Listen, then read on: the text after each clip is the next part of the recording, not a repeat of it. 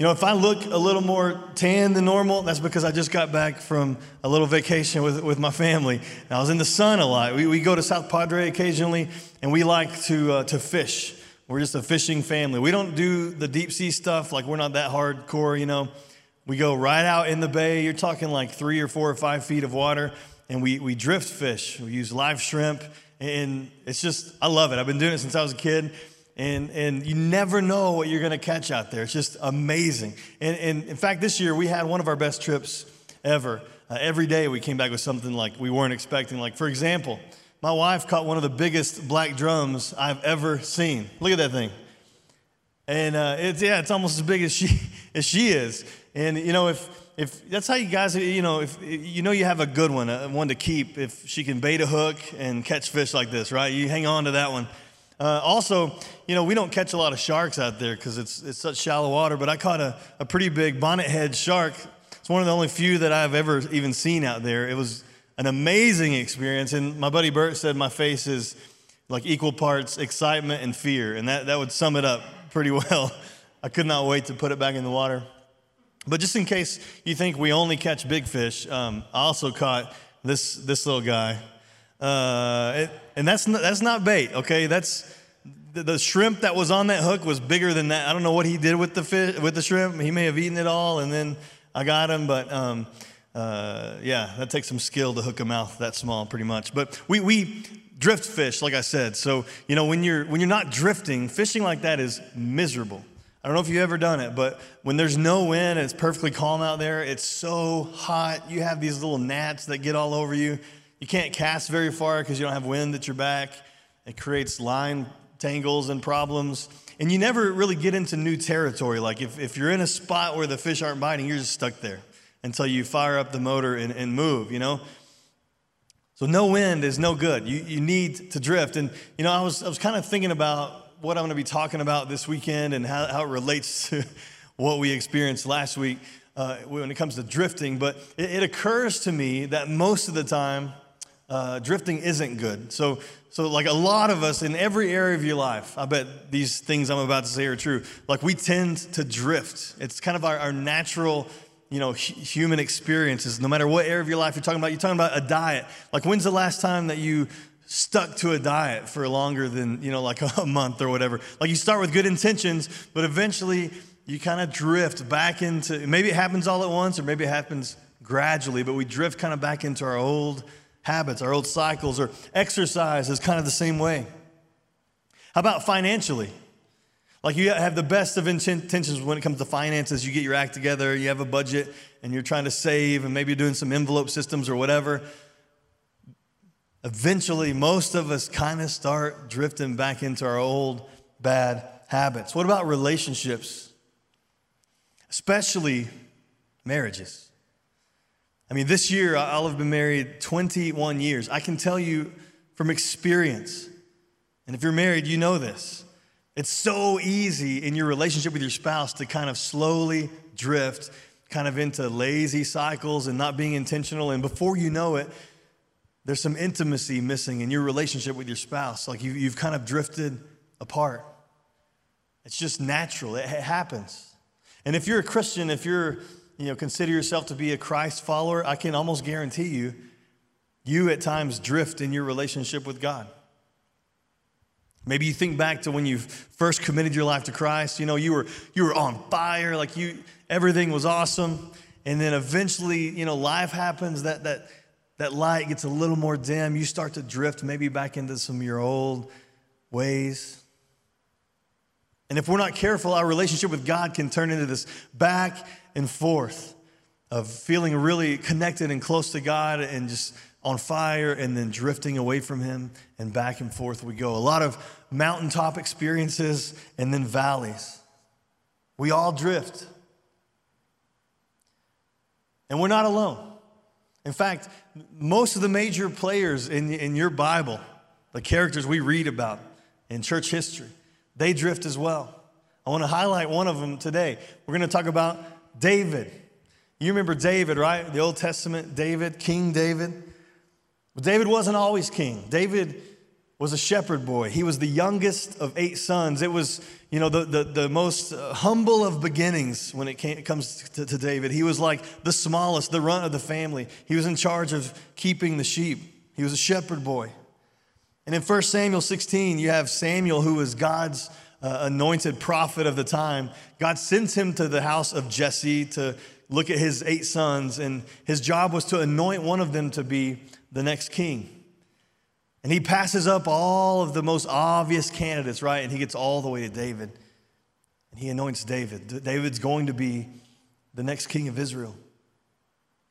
And God's hand was on David from the very beginning. He kind of prospered in, in all he did. He ended up being a musician who played for King Saul. He ended up being King Saul's armor bearer eventually. It seems like he split his time between the, the palace and the field, tending his sheep. Until that one fateful day when David finds himself near a battlefield between the Israelites and the Philistines. You know this story, right? You have this Philistine warrior, this giant, a nine-foot-tall dude named Goliath that's out in the middle of this field just letting the Israelites have it, like mocking them, mocking their God, and everyone's terrified. Like all the Israelites' best warriors, they want nothing to do with Goliath. Then David walks up, and it's amazing, right? He, he takes one look, and he's like, who is this Philistine that's defying the living God? You know, and it's like something out of a movie. Like, he, he can't wear the armor because he's too small. He can't carry a weapon because he's too weak. He gets some stones together, and he marches down to meet Goliath on the, on the, on the battlefield. The rest is history, right? Kills Goliath. He, he becomes very, very popular. He's known as this great warrior, fearless. They even sing songs about him. And Saul, this doesn't go very well with Saul. Saul's super jealous of David. And this is a very long story short, but Saul wants to kill David. He chases him all over the place, trying to kill him. David runs for his life. He's hiding. But eventually, Saul is killed in battle, and David becomes the next king of Judah and eventually the king of all of Israel. And again, he has this reputation of just being a fearless warrior, a man of integrity, and even a man after God's own heart. But, but something happens. When, when David is around fifty years old, he, he makes his most infamous decision as king. And it changes everything. In Second Samuel chapter eleven, it says, in the spring of the year, when kings normally go out to war, David sent Joab and all the Israelite army to fight the Ammonites. Now, in this, this point in, in his, his kingdom, like, they're just smoking everybody. Like, they're having all the success. They're conquering uh, armies and taking land. And it seems to me like, when he was supposed to be out to war, he stays back. He sends Joab with the army. It seems to me maybe David has gotten a little bit lazy. You know, maybe he's got a little too comfortable. Maybe he started to drift a little bit. And then he makes the worst decision of his life. You might know how the rest of this story goes. He's on the roof of the palace, and he looks and sees Bathsheba. He's the wife of one of his most trusted military leaders, Uriah, who's off at war fighting. He calls for Bathsheba.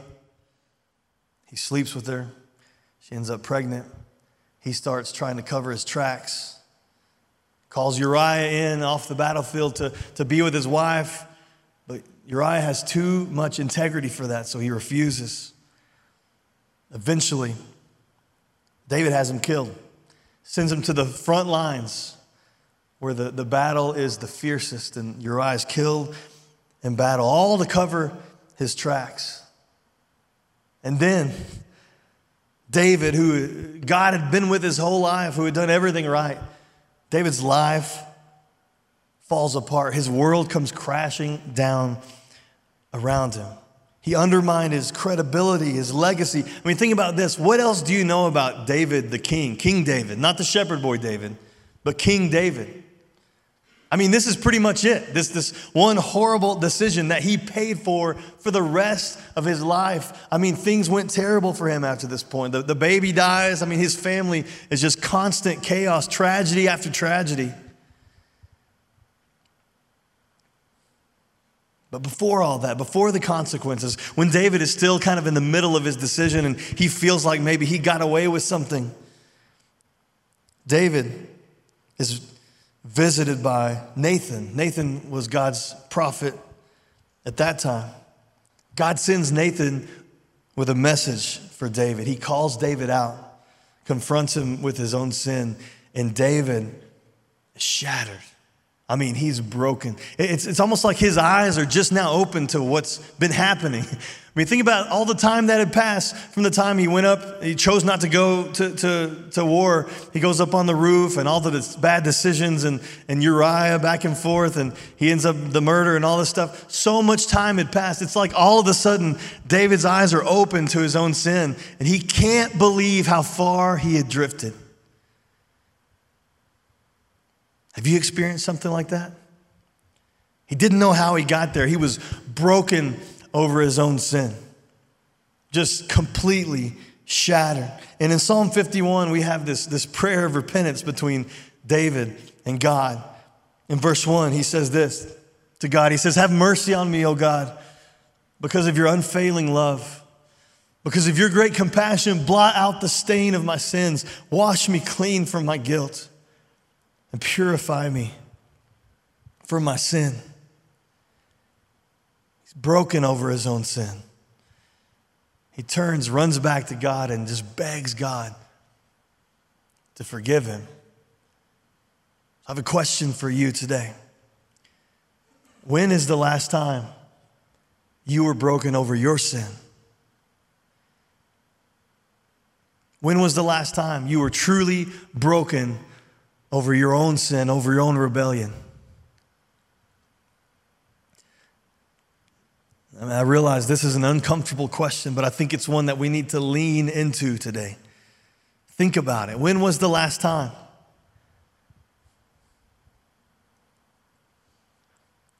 Church, our, uh, I don't need to tell you this. You, you see the news, you're living it, you're experiencing it just like all of us, but our, our world is on fire.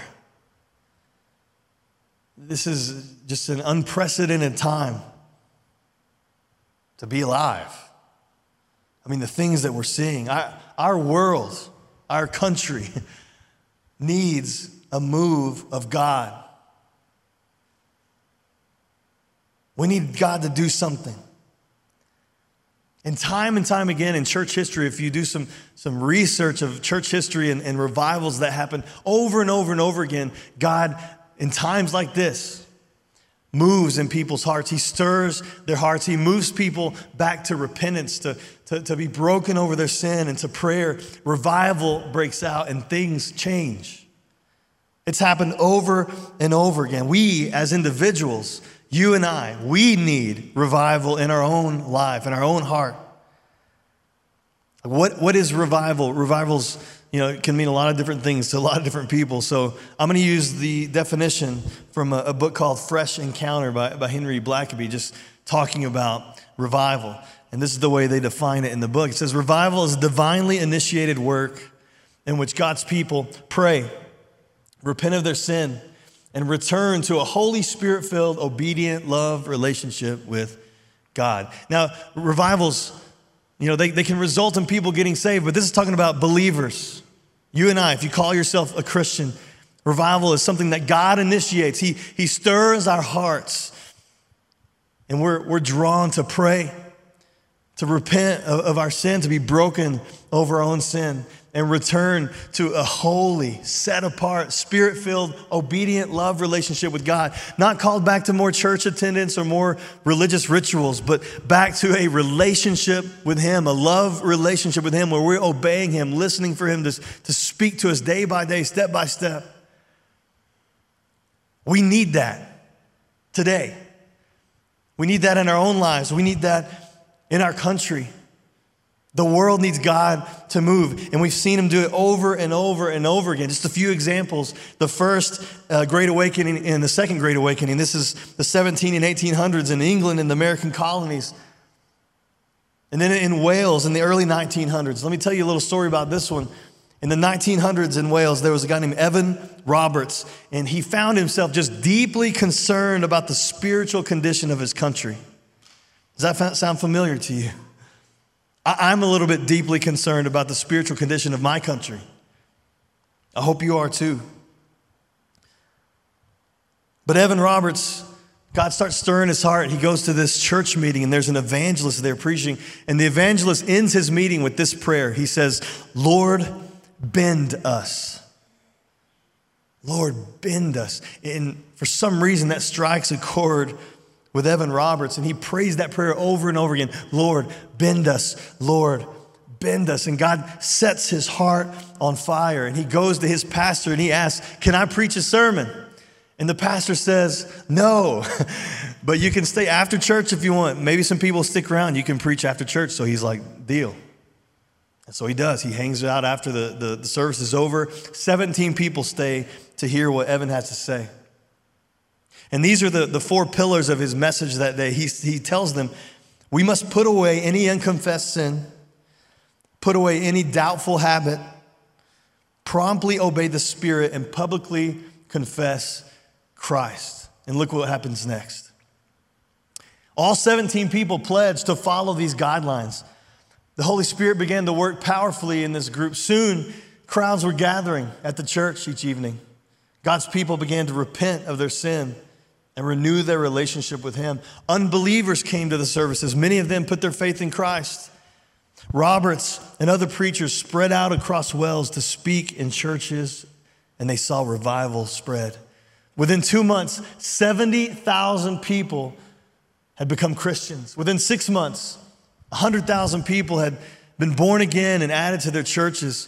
And it all started, get this, it all started when God drew seventeen of his people back to him. seventeen people back, not saved seventeen people. He drew seventeen believers back to himself, back to prayer, back to repentance, set their heart on fire. Once they returned to God in complete surrender, their community, then their nation, and ultimately the world felt the impact. seventeen Christians returning back to God with repentant hearts, devoted to prayer, in complete surrender. seventeen. And God changed the world through it. He did it then. He can do it again. Another one in the nineteen hundreds. In Los Angeles, the early nineteen hundreds, Azusa Street. William J. Seymour, an African-American pastor who was blind in one eye. He tried to get a pastoral job at a, at a church there. And after he got done preaching, they locked him out of the building. So he started prayer meetings in a house nearby. God moved. His spirit fell on them. Eventually, the interracial crowds became so large, they moved into a Methodist church at three twelve Azusa Street, where daily prayer meetings continued for three years. Then in the seventies, the Jesus movement. It emphasized turning from drugs, sex, and radical politics, and instead to taking the Bible at face value and finding Jesus Christ as personal Savior.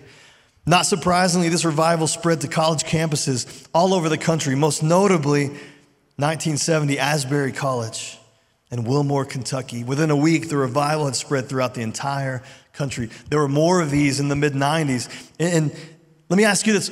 What's the common denominator in all of these stories of revival? God drawing his people back to him, them being broken over their sin, repentant hearts, and then devoted to prayer. And I'm telling you, he's doing it again now. I don't know how much you've heard about this, but there's something happening in California. The news hasn't covered it that much. I think Fox News did a little story on it uh, last week. But God is moving in California. You think about what's happening in California right now with the governor shutting down churches and all the riots and the racial tensions. There's a move of God happening right now on the beaches in Orange County, California, where there are hundreds of people getting saved and baptized, people just flooding up to the front of these meetings, just falling on their face before God, repenting of their sin, many of them committing their lives to Jesus, experiencing his love and his mercy for the very first time. It's happening now. And they're saying it's, it's almost just like that Jesus movement back in the seventies. One, one of the quotes from the leaders of this current movement, he says, it's eerily similar. Back then, there were protests, racial and social strife, but people were getting saved. A movement started in California that swept across America, and even major news outlets covered it. And it's, I'm telling you, it's happening now. God is doing something. God, God is stirring people's hearts. Maybe you've felt something in your own life, just some kind of uneasiness, maybe some kind of stirring, some kind of expectation that maybe that God wants to do something in your heart. He's moving people. He's doing something in me. He's doing something in Clayton and Mark and some members of my family, different church leaders across our city. I've heard it over and over again. God is doing something. He's starting to stir people under the noise and the screaming and the hatred and the chaos and the confusion. People all over are being moved, moved back to God, back to repentance, back to prayer, back to obedience to the Spirit of God. It's happening. My question for you is, do you want to be a part of it? Do you want to be a part of it? Because if you do, something has to change. If I want to be a part of something God is doing, something has to change in me. We can't keep doing the same things we've always done and then magically expect God to, to do something amazing among us, right? We have to change. It starts in me and it starts in you. The world that we live in is changing. It's different today than it was a year ago. And guess what? It's not going back to the way it was. We're living in a new era. God wants to do something new. The, the world is changing. We have to change with it. I'm not talking about conformity. I'm talking about a renewed commitment to seek after God, to walk with him, to obey him. God is always working. He's always moving. And he's also always looking for people like you and like me, regular people, looking for people that are willing to join him in that work. And he's looking now. He's looking for people that are willing to lay down everything, their belief systems, their ideologies, their prejudices, their, their plans. People that are willing to be broken for their sin and put back together. People willing to read his word, to be devoted to prayer, to be obedient to his Spirit. Listen, listen for his voice and be obedient. Even if it makes me unpopular, even if I lose friends over it, even if I look stupid.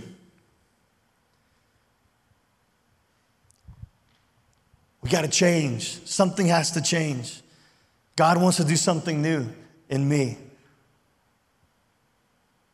We have to, you know, when there's when there's distance between us and God, guess what? That's not his problem. That's an us problem. Do you want to be a part of what God is about to do? Do you want God to do something new in your own life? Then the vessel has to change. Have you heard the parable of the wine and the wineskins? They used to put wine in these wineskins, and Jesus has this powerful moment in Luke five where there's this group coming up to him asking, how come your disciples don't follow the same customs that John the Baptist's disciples did or whatever? They're asking specifically about fasting and some other Jewish customs, right? And so part of Jesus' answer to them in verse thirty-seven is this: no one puts new wine into old wineskins, for the new wine would burst the wineskin, spilling the wine, ruining the skins. New wine must be stored in new wineskins. But no one who drinks the old wine seems to want the new wine. The old is just fine, they say. The old is just fine. See, Jesus is trying to get them to see, listen, I'm the new wine.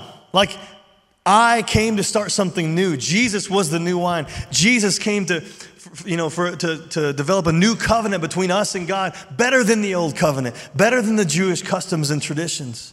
And he's warning them here of, you know, the, the, the, the possibility of us getting comfortable, being okay with the old wine. He's like, people that drink the old wine seem to seem to not want the new wine. The old wine is just fine, they say. Listen, the old wine is not just fine. Jesus came to do something new. Jesus now wants to do something new. The, the old way isn't fine anymore. The old way I've related to Jesus and you've related to Jesus and your relationship with him, your old way of just approaching faith, your old way of church, our old way of church, our relationship with God, it won't cut it anymore. He needs a new vessel. This is about you and I and our relationships with God, your relationship with him, your faith. Not your spouse's faith, not your parents or your grandmama's faith, not, not what you did in high school or college or what you did last year, what God did through you last year or whatever. It's about now, your relationship with him right now, today. What we were yesterday isn't enough anymore.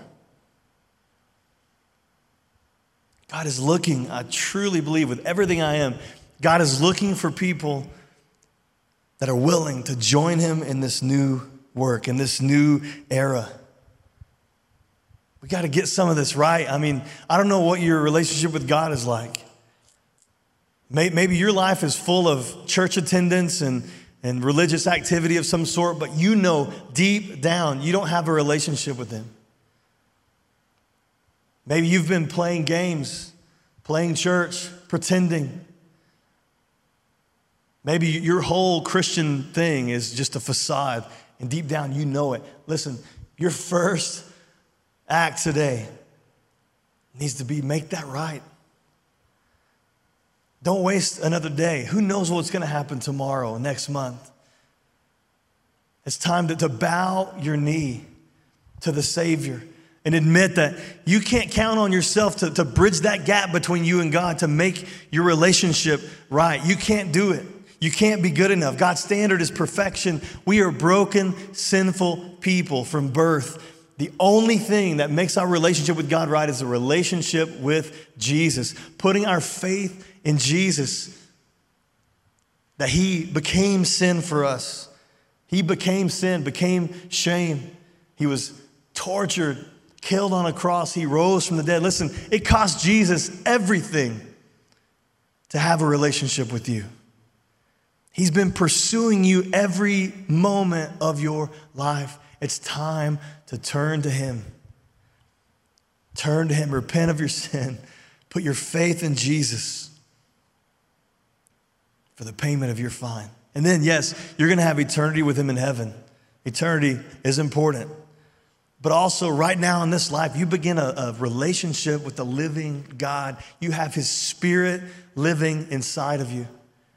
And he can help us navigate this crazy world that we live in. Otherwise, we're just walking blind. Or maybe you, you know you're secure, you're, you're a Christian, you're headed to heaven, but maybe you've drifted. I don't know how all this is coming across to you. Maybe it's it's just like, whatever, dude, can we get out of here? Or maybe, maybe it's sparking something in you. Listen to that. Lean into that. What is he wanting to do in you? What's he leading you to? I think it has to start with prayer and repentance. In Second Chronicles chapter seven, Solomon has just finished building the temple, the temple of God. This is Solomon, David's son, by the way. And if you've read the Old Testament, you know the Israelites had this pattern where from the moment they left Egypt and all the miracles that God did, they would continually fall into this pattern where they would turn away and then turn back and turn away and turn back. And it looked something like this. They, they would doubt God. They would stray from him and disobey him. Sometimes they'd even worship other gods. Then he would discipline them. They would experience pain, it would not go well for them. And eventually they would come around. They would repent. They would return to God. They would obey what God said. And he, in turn, would bless them and restore their relationship over and over and over and over. And Solomon, the temple's finished, and he's dedicating the temple, and he, he's praying to God. He's having a conversation with God, and God tells him, listen, when people disobey, when they worship other gods, when they turn from me, things won't go well for them. But there is good news. In verse fourteen, God says this: if my people who are called by my name will humble themselves and pray, seek my face, turn from their wicked ways, I will hear from heaven, forgive their sins, and restore their land. He draws a direct connection between, you know, in his relationship with his people, the Israelites, between prayer and repentance and turning back to God and him listening and answering. That's the key. And so to kind of put a bow on all of this, I really feel like God is calling us to new levels of a few different things. First of all, new levels of repentance. New le- When's the last time you were broken over your sin? Or are you just treating sin just so casually and, you know, it's all, it's all good? Treating your relationship with the living God so casually. Have you drifted? New levels of repentance, being broken over our sin. You know, when Peter, at the very end, Jesus had been arrested, and Jesus had predicted that Peter would deny him, right? And Peter swore, no, I, there's no way I'm going to deny you. There's no way I'm going to turn my back on you. And of course, Jesus, he's in shackles, and Peter denies him three times. And when the rooster crowed, scripture tells us that their eyes met. Jesus and Peter, their eyes met each other. And Peter was broken. He wept bitterly. Because when he looked in the eyes of Jesus and just saw Jesus' compassion and love and mercy, it broke him. And we, we look in the eyes of Jesus and we see his, his love and compassion, his mercy. There's no other outcome than for us to be humbled and broken over our own sin. Maybe it's time for you today to turn around and look in the eyes of Jesus and be broken over our sin. We also need to be called to new levels of prayer.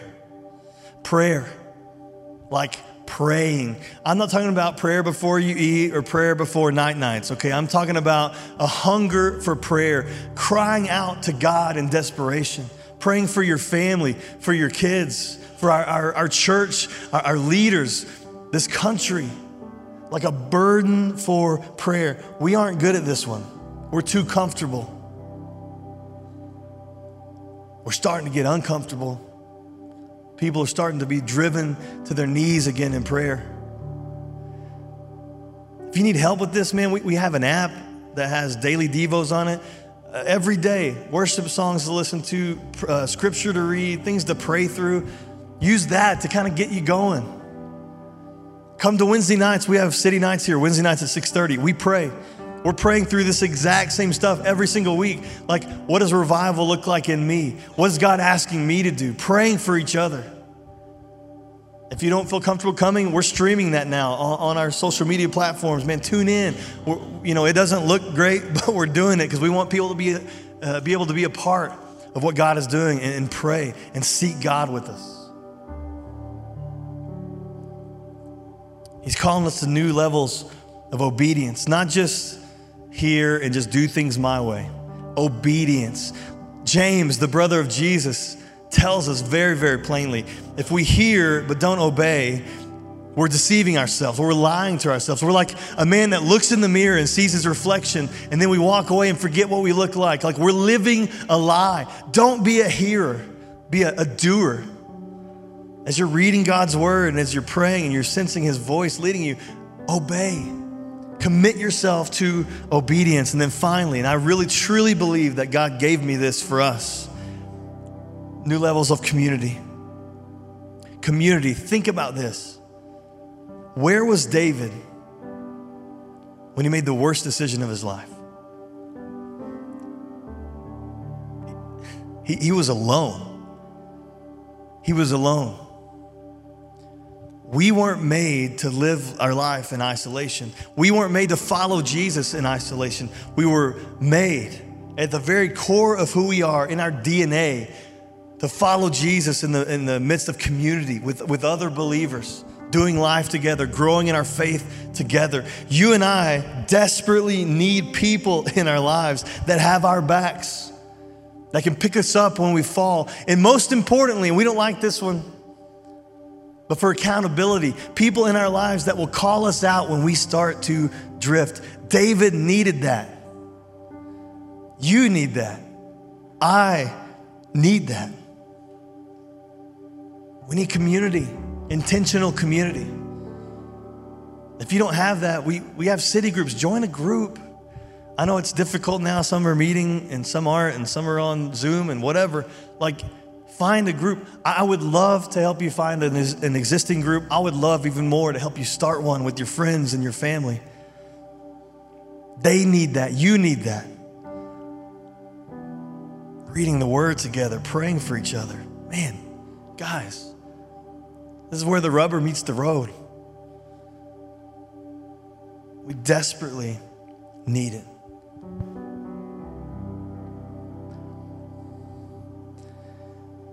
Mark's about to sing a song that talks about this very thing, just, just asking God to bend us, asking God to, to drive us to our knees, to refine us, and just crying out to God, God, send revival, and you can start in me. Even if no one else goes with me, God, start in me. And as he sings, I want to encourage you, just sit where you are. Just have a moment with God. Close your eyes and ask God to search your heart. Ask, ask God to show you what your next step is. Don't drift away right out of here and, and leave this place and, and never change and just forget what you heard. Put your feet down now and, and say, I'm not drifting anymore. God, help me be intentional. What, what's mine? What are you calling me to do? What are you leading me to do? What are you trying to do in me? And before we do that, though, I want to go back to David's prayer for repentance, and just kind of as a first step for all of us. I, I really believe it starts, we gotta, we gotta stay broken over, right? We gotta stay humble before God, repentant hearts before God. So I wanna pray this prayer that David prayed for repentance. I wanna pray it together. So it'll, it'll be on the screen. I wanna encourage you, say it out loud, man, mean every word. Don't just, don't just read it, but live it right now in this moment. Make it your prayer to him. It says, create in me a clean heart, O God. Renew a loyal spirit within me. Restore to me the joy of your salvation and make me willing to obey you. Unseal my lips, O Lord, that my mouth may praise you. You do not desire a sacrifice, or I would give one. You do not want a burnt offering. The sacrifice you desire is a broken spirit. You will not reject a broken and repentant heart, oh God. Amen.